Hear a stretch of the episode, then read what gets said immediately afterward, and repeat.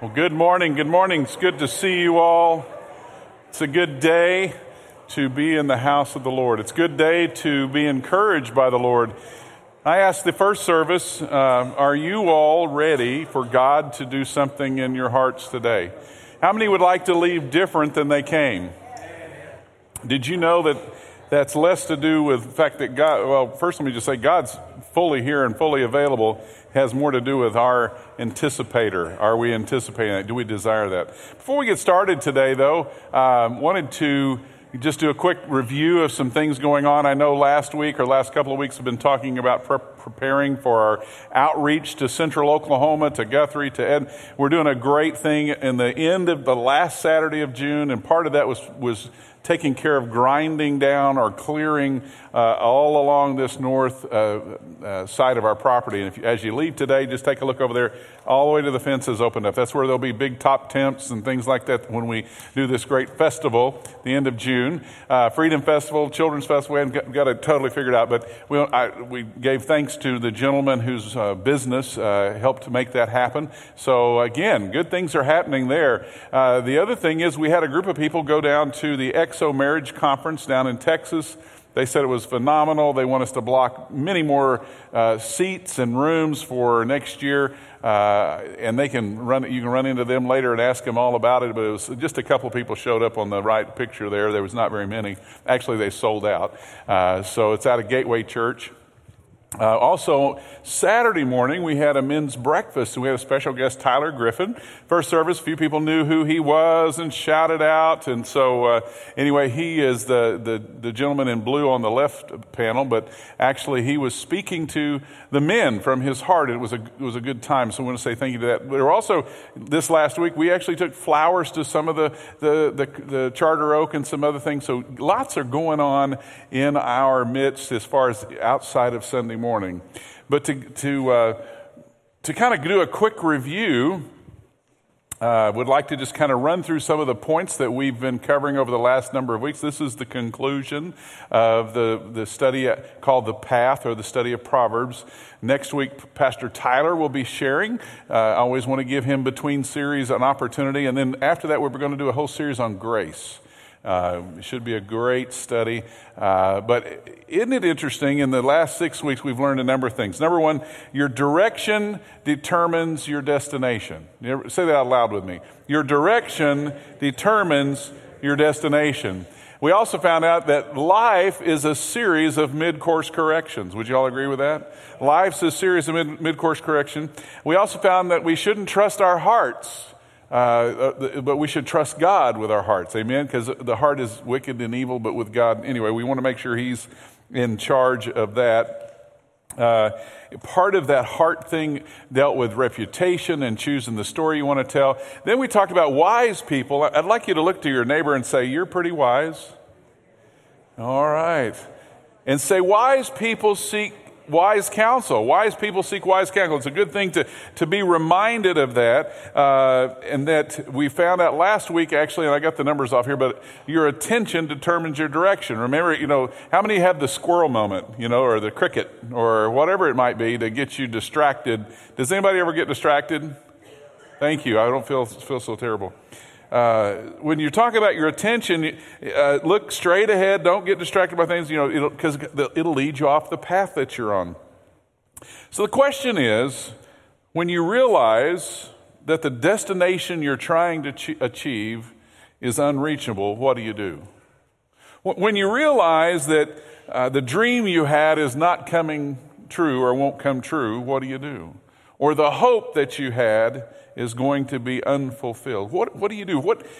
When you aren't going to reach that destination, what do you do? Andy Stanley's book, The Principle of the Path, he wrote this: "Some destinations are unreachable, some dreams won't come true, some dreams can't come true. Some destinations become unreachable because of a lifestyle choice. Sometimes it's unreachable because of a single decision." I know that's happened. Some decisions are out of reach because of the mistakes we've made, amen? Some it's because of the mistakes other people made. Sometimes we are to blame, sometimes someone else is to blame. And in time, if you think about it, the reason that you're experiencing the inability to be where you want to be, it kind of becomes irrelevant because you finally realize that you are where you are. Now that sounds pretty wise, so tell the other person that you didn't say they're what. You are where you are. Just share that with me. That no, okay, one person. So the first service I had them pinching people. You know, we'll go that next. But no, you are where you are and you aren't where you want to be, and there's nothing you can do about it. Sometimes that brings us to a place of disappointment. Now, why, Pastor, are you wanting to do this kind of message? You know, we were on a pretty good roll here. This sounds like a downer kind of message. Here's why I think we should talk about it. Number one, it's in the book of Proverbs, in the Bible, that life is going to experience disappointments. Life's going to have things that aren't going to be fulfilled in the 3D color way that you hope so. But I just sense with what God is trying to do with the church of today, the church is beyond this gathering, the church has to do with you as a believer, that discouragement is shutting down the supernatural that God wants to do here on the face of this earth. That what the church has been called to be is full of hope, and it's hard to have that hope. So today we're going to look at how we can deal with these things when our destination or when disappointment moves in. I could give you one solution, and that is what Vince Lombardi, former coach of the Green Bay Packers, said. We don't lose, we just run out of time. Just look to your friend and say, I never lose. I just run out of time. Perhaps if we had unlimited time, we could see more dreams come true. And if the clock would just stop, and if there were more timeouts, if there were more mulligans. But you know what? It's when we realize we can't stop the clock. We can't have a do-over. That we have to realize there's a need for hope, a way to deal with when we don't reach our destinations. Let's look at our intro video for today, and we'll go from there.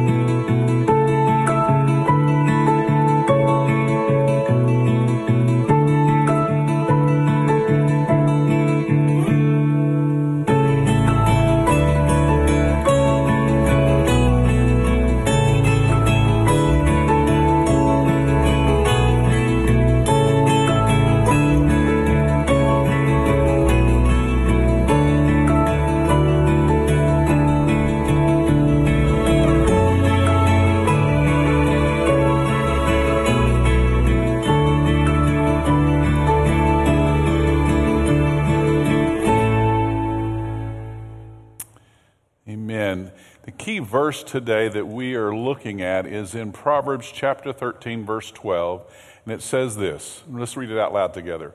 Hope deferred makes the heart sick, but a longing fulfilled is a tree of life. I don't know about you, but I want more of the tree of life in my life. Now remember, in the garden there were two trees. Do you remember that? There was the tree of knowledge and the tree of life. There was a tree that God said you can eat it, all that you want of it, the tree of life, and there was another tree that said that not to eat of, correct? But this world tends to want us to feed off the tree of knowledge, and many times we get into what we can do, what the world can do, and we forget to stay over here in the tree of life, which is an abundant life that comes and flows from God. Amen? So today as we look at this verse, we can see that this hope, and we hope in so many things in life.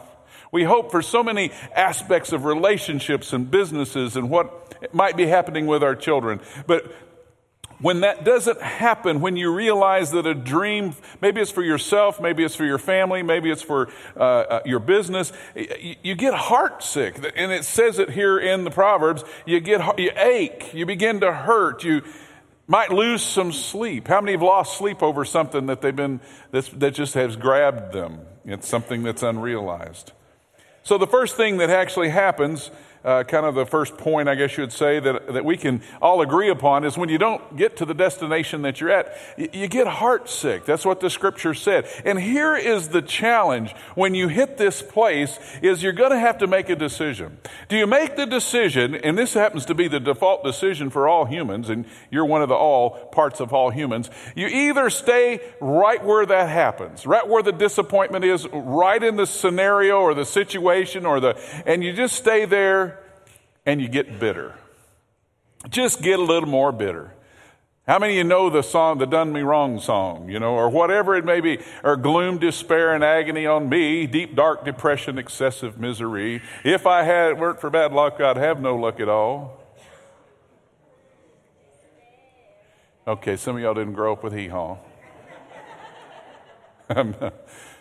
Or you work it out. You begin to say, I'm going to get better, not bitter. Say that with me. Better, not bitter. Can I tell you, though, if you just stay in the default mode and do nothing, you will allow the devil to make you bitter. And I know you don't want to do that. So you think about that. Let me give you some examples straight out of the Bible. When I want to share with you that people have lost a dream, what happened? Remember a 17-year-old named Joseph,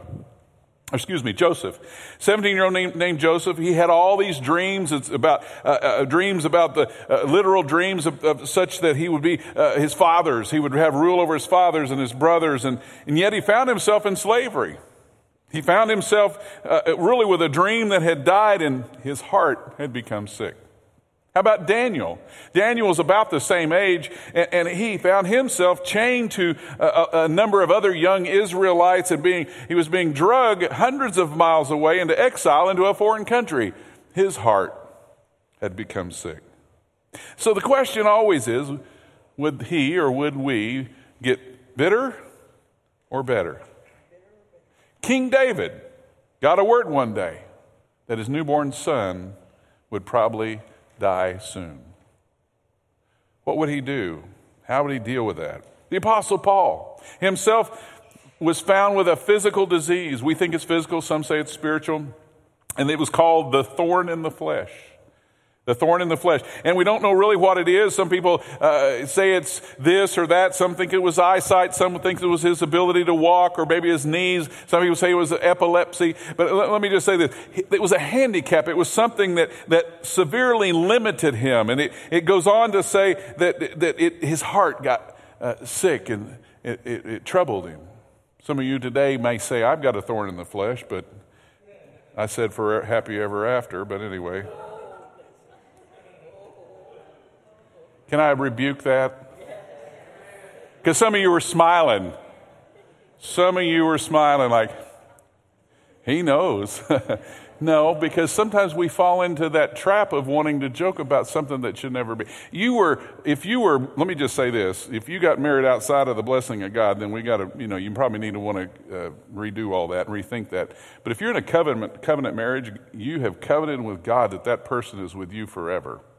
And that you're going to bring 100% to the game, and they're going to bring 100% to the game, and that's another story. Let me move back over here. I realize I'm going off my notes here, but you have Paul in this despair. How about Jesus? Let's just think about him. The Bible says that one night before he was crucified, he found himself in a garden. He was praying because of what was before him, the kind of death that he was facing, and he was so anguished. It says so. The heart was so aching that it said he sweat like droplets of blood.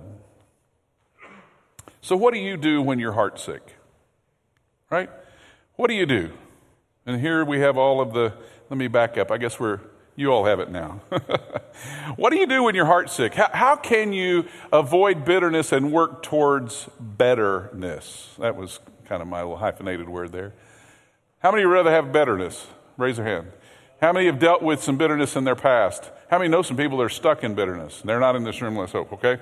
But I want us to talk about that. What do you do when your dream doesn't come true? You can get angry at God. You can get angry at life. You can be full of despair.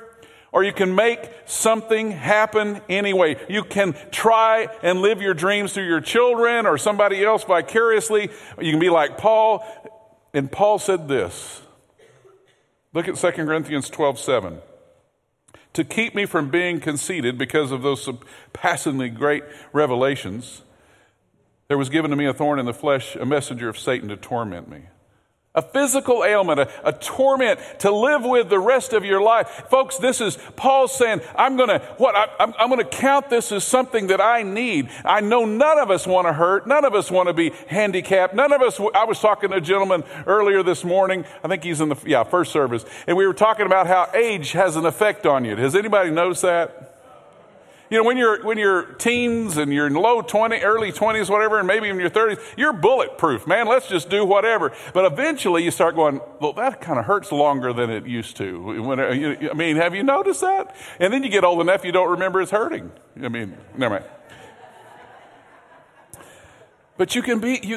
But listen, Paul is bringing us to the point that his dreams how he was going to fulfill life was different than he planned it, and so it says that he began to pray, and so he prayed fervently. In fact, in 2 Corinthians 12:8, the eighth, Paul says, 3 times I pleaded with God, or the Lord, to take this thorn away. I don't know about you, I've prayed for some things more than 3 times. Take it away, Lord. Take it away. So part of what you can do when you hit these places and dreams aren't being fulfilled is you pray. Pray fervently. And then you also need to listen. Part of prayer is not one way. We many times come to him, and I'm sharing stuff with you that you already know, but I'm putting it together to support this place in Proverbs where we're at, and really to come and bring to us a message from the Lord as we look at the future, not only of this church, but your life. But so here we have these disappointments, and here he has this, and he says, I'm going to bring this to the Lord. Lord, 3 days. But you know what? Then he says, I'm going to listen. See, he's listening because he knows in Romans 8:28, it says what? We know that all things, let's read this out loud together. We know that in all things, God works for the good of those who love him. Now look to the person you said was wise and say, I know you love him. And if you love him, then you can be part of the all things, because God wants to bless those who love him, bless those who are obedient to him. So not only do you pray fervently, you begin to listen, and you find out that, and that leads us to this next one. Oh, let me bring this verse in here. My grace is sufficient. Before we move off of all things, my grace is sufficient. And it's sufficient in the fact that if I trust his grace and I trust it in all things, then his power will be made perfect in my weakness. Can I tell you that I would rather limp the rest of my life physically, but have the power and have the might of God on me? I would rather have one less eye and have the power of God made perfect in my weakness for his sake. Does that sound kind of crazy? You're like, well, now, Pastor, let's not start talking about limbs or anything. I would rather have the full measure of God's blessing and power and might in my life. Wouldn't you? Paul did. So it leads us to this last one. You can accept reality and find good in it. Again, you can accept it. Doesn't mean you like it, but you can say, look, this is what it is in the moment. This is what I can understand. This is what I understand and realize in the moment. I like Paul said, I've found a way to believe. It's God's grace that's sufficient for me. It's God's power that I want to have displayed to me. It's even better in my weakness and in my infirmities that he is blessed. See, it's therefore I will boast more gladly in my limping and weakness. I'll boast more, not about this, not about running around and go, I got a scar bigger than your scar and my hurt's bigger than your hurts. I've been to the hospital more times than you have. Have you heard people talk like that? You say, well, what's been going on with you? Well, I got this hip out. Well, I once had a hip out, but I got a hip and a knee now. I don't know what, it's like this, Man, I got one eye out. Man, I got both eyes out. I don't know. It's just crazy. No, it's like, hey, you know what? God's seeing me through. This little thing's not getting me through too well on my own, but praise be to God, because in him I'm strong. You see how that overrides stuff? If I asked every single person in here, and you were honest, there would be something that you're dealing with. And many of you have turned over and said, God, you're going to be stronger than this. It's not going to dominate all my thinking, all my time, and all my testimony. You're going to be dominant in my thinking and my testimony. Amen?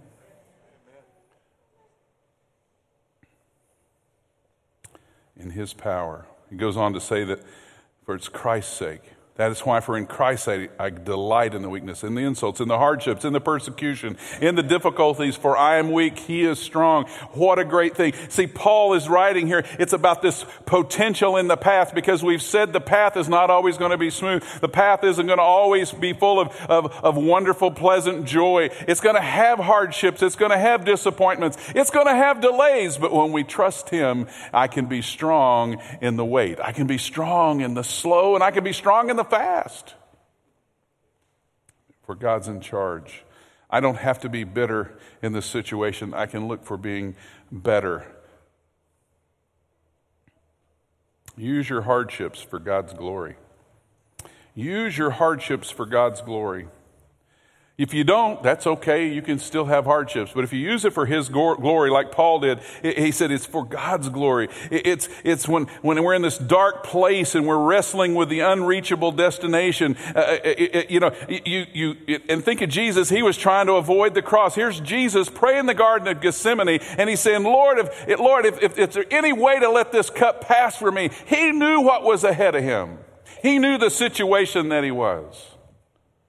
And yet he said, at first, take it away, Lord. But later in verse 42, he said, if it's not possible for this cup to be taken away, unless I drink from it, may your will be done. Hope deferred makes the heart sick. Jesus even said in Matthew 16:33, says you will have trouble. We didn't need him to tell us. We already know that. But here's Jesus. You will have trouble.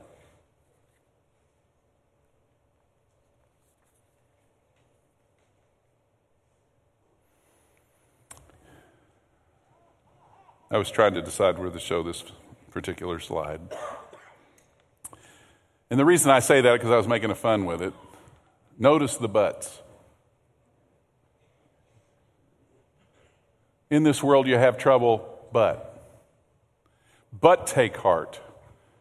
Not, but you're going to get over it just fine and you've got the strength and power to will that. No, but take heart, I, meaning the Lord, have overcome the world. In Proverbs 13, it says, hope deferred makes heart, but the longing. And the reason I want to say that is if God is totally in control, if he has your well-being most in his heart, then you can trust that after this particular place of discouragement, he will show up. See, I know in this congregation there are some who has hope deferred. They have some dreams that they're realizing may not totally come true.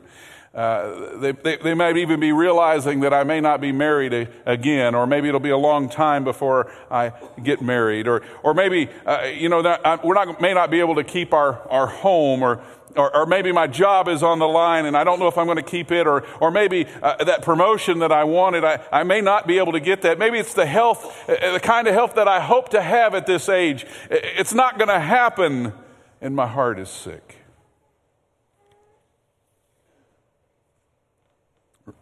Joseph had a sick heart, a slave, a prisoner. And I'm not saying this happens to everyone if they just wait long enough. But one day, everybody say one day. One day. And can I tell you, the one day is either going to be on this side of heaven or the other side of heaven. Can I tell you that? But one day he was called into Pharaoh, and his dreams began to be fulfilled in ways he could never imagine. He was in this very terrible, difficult place, and all of a sudden he's called into this, the person who could change his world, and he became the prime minister. He became a man who saved all of Egypt and his home from starvation. He saw his brothers ultimately bow down and worship him. That was a dream that he had that he thought had totally been destroyed and put away. It looked different than he thought. He didn't have all the details, but now all of a sudden God is blessing him. Other people, God leaves the thorn in the flesh. Maybe one or two obstacles. I don't know about you. I wrestle with stuff from my past, and it keeps me humble. Keeps me before the Lord. Sometimes he does good things that we want, but sometimes he does more than we want and begins to be a blessing beyond we can ever think or imagine. See, I believe our church, if I think about your life, and we're coming at the end of this series, and I'm thinking about this walking in wisdom and all the things we're thinking about being in wisdom, and we're starting to experience many times delays. You know, the promised land was just there, and a few of them got a glimpse of it, but they had to spend 40 years of waiting, and it was discouraging. But can I tell you, this church has been waiting for a long time. It was established on this hill in 1998, not by me, but a group of people that believed that God was creating something along I-35 in Central Oklahoma, that they were going to be different to make a difference. That was their saying back then. And now we've transformed what that says into love God and love others. And God is revealing that that's what he's smiling on right now, that his favor is falling on, and you're part of that. But to know that God may be doing something far beyond what we can think or imagine. Can you all what would that look like?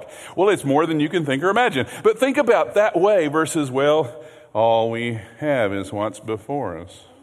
How about in your own home? Well, all we can do is count what's in front of us, you know, darling. I tell you what, whatever you want to be blessed in, give it to God. Whatever you want more of, the harvest of the sowing and the reaping, you sow like God wants you to sow, and you'll reap like it's heavenly. Where am I going with this?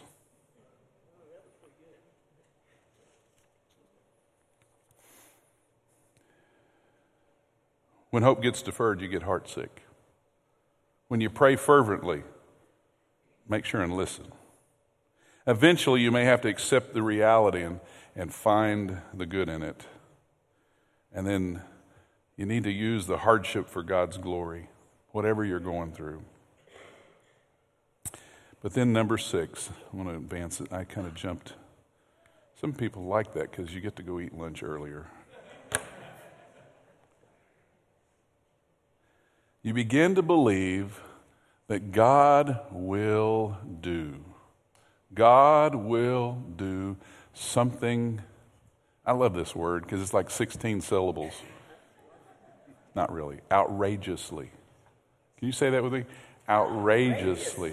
That God's going to do something in your life. God's going to do something in this church. God is going to do something with a people or a person who loves him and is obedient to him, is about his ways, the proverb ways, and he's going to outrageously do good for you. And you say, Pastor, what does that mean? That I'm not going to have needs? And no, but he's going to bless you beyond measure. He's going to bless you beyond you can think or imagine. And let me just give you an example of that, because we're talking about, but a longing fulfilled is a tree of life. Remember the promised land. Remember the children of Israel. And they were lapping the desert, and they were just kind of trapped. How many of you ever felt like you're kind of trapped? You're just kind of in a holding pattern. You don't really see. All you're doing is eating the person in front of you dust. Have you ever kind of thought that every now and then?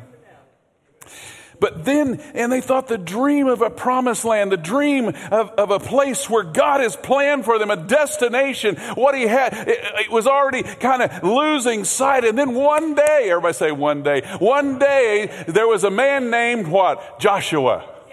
And Joshua came up out of all that dust and out of all that travel. And look what it says here. I'm going to look at it here together with you. And it says here in Joshua chapter 4, verse 1, and when the whole nation had finished crossing the Jordan, the Lord said to Joshua, choose 12 men from among the people, one from each tribe, and tell them to take up 12 stones. Folks, there are some memories. There's some markers that we need to be thinking about of what God's done in our life. And he says, take up 12 stones from the middle of the Jordan, from right where the priest stood, and to carry them over with you and put them down. Now, what does that mean? We're going to carry some rocks. What in the world is this all about? You mean they're asking us to park on the gravel instead of the parking lot drape? You know, they were talking about Easter and Sometimes you got to pick up a burden, okay? And you just be obedient. And the Lord says, just pick up the burden and head on out there. Put it down to the place, right, where we're staying tonight. So Joshua called the 12 men together. Now, before I go any further, can I tell you, this sounds like I'm talking about community church, the church and the physical location. But I'm going to tell you there's some people in this room that have been through some tough times.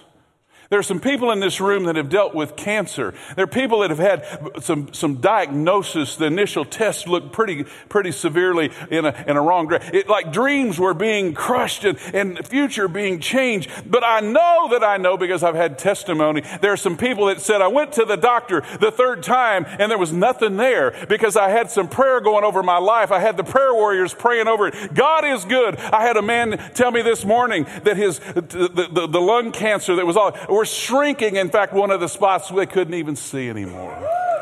Folks, there's some things, there's some Jordans you've been through, and it could be a child that you thought you'd never have a relationship again, and I can speak from personal testimony that in time, God will restore those things. You know what I'm talking about. So whatever you hear in here, and I'm talking about Stones, it's not just community church, because here in a minute you're going to see. So Joshua called them together, the 12 men he had appointed from the Israelites, one from each tribe, and said to them, go over before the ark of the Lord. Says, basically, the Lord is with you. Go over there before the ark. He's got you, but you're going to lead than he's going to do. Do you see what he's coming. He's right there with you, but you got to take the first step, and he's going with you. Do you see how that kind of lines up there? And he says, so go before the ark of the Lord and your God into the middle of the Jordan. The Jordan used to represent death and... Probably death to dreams and death to hope. And do you see where I'm at? And they take it out. They walk on out there. I'm walking into this hard place. I'm walking in what I can't see clear on. All I know is it's getting deeper and colder and muddier, messier. But the Lord's with me. And each of you is to take up a stone on his shoulder according to the number of tribes of Israel and serve as a sign among you. Why?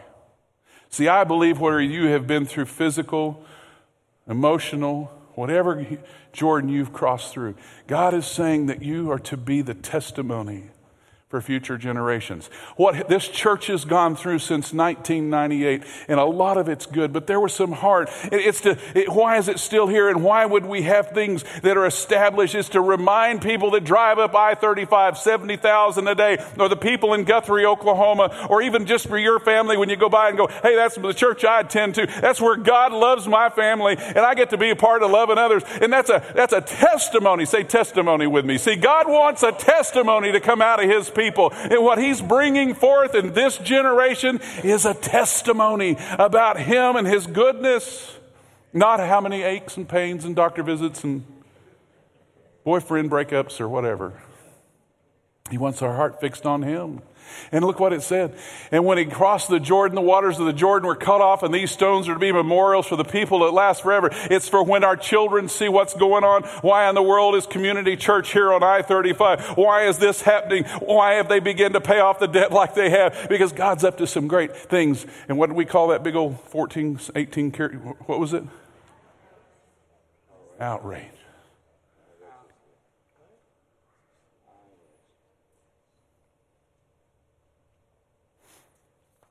Here's what I know. I want to encourage you today. First service, quite a few people stood up.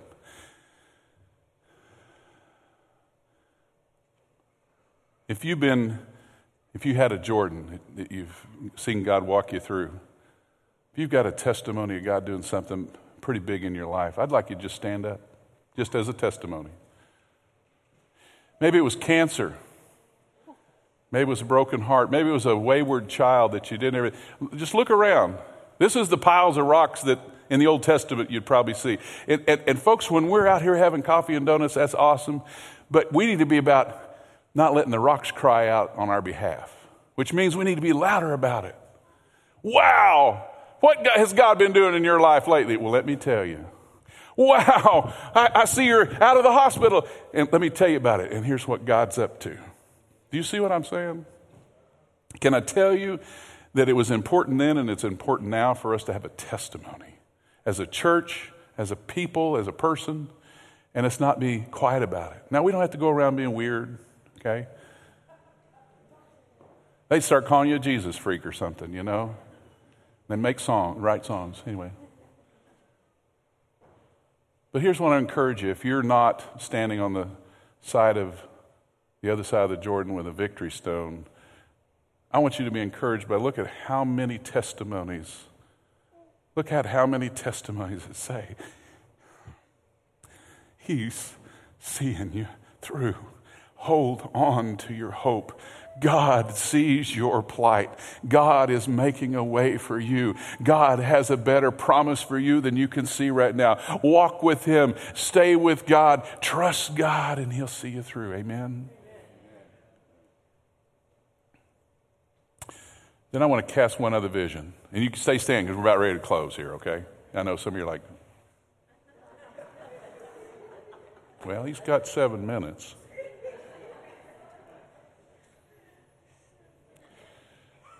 This morning, I as I was reading over and praying over the service in this passage, these passages, God put something in my heart. It's, and I wish I'd thought about it before this morning because I couldn't react to it. Just like these stones that were kind of after the victory, after trusting, I just heard in my spirit that we someday need to stack up some stones of promise. See, I believe we're on the right track. I believe God is revealing that.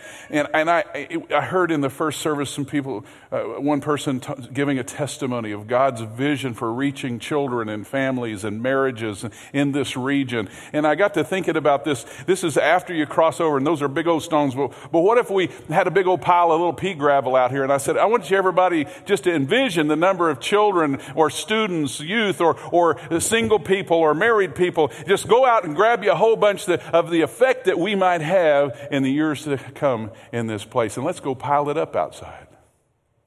Everybody else thinks it's a bunch of gravel. But imagine if we begin to pray with the promise of God's going to use this place, God's going to use my life to touch and create testimonies in all these little rocks and pebbles. What a vision. And I believe that that's what this place will be. See, I'm thinking one day I won't be here, right? Either Jesus is going to come back or I'm going to heaven. But I want to make sure I'm part of what's going to go on and on and on and on and on for the kingdom of God. Amen. Let's all stand. Let's all stand. That old hymn that comes to my mind, Standing on the Promises. So what are you standing on today? How do you deal with the unreachable destinations that you're facing? I hope today the words and the scripture that we took a look at encourages you and gives you a path to take. And then what I want to do is this. Let's just pray that God uses me, meaning yourself. God will use myself, and God will use us. Love God, love others. I'm going to love God, and He's through me is going to love others. And that's what's going to happen in this church. And let's just pray that God opens the floodgates, not just to this building and this church, the church, right? Every place Christ is lifted up, let Him pour out a blessing, fill up the pews, become the influence in our nation that it needs to be. Amen. Let's pray. Father God, thank you for your wisdom literature. Thank you that, Lord, by reading Proverbs, we can understand how to do life here on earth. Father, thank you for the rest of the word that helps give us guidance. And Lord, thank you that even when we're in hard places, you show up, and many times you exceed what we can think or imagine. May our testimonies be louder than the rocks. May our promise that you've given us and the blessing you've put in our hearts be so evident that our testimony is loud, that our faith is loud, even without words. So more and more people will run into you and be drawn to you, Lord. And we pray this in Jesus' name. Amen. God bless you all. You're dismissed. Hug somebody before you leave. We're about to take the mission field.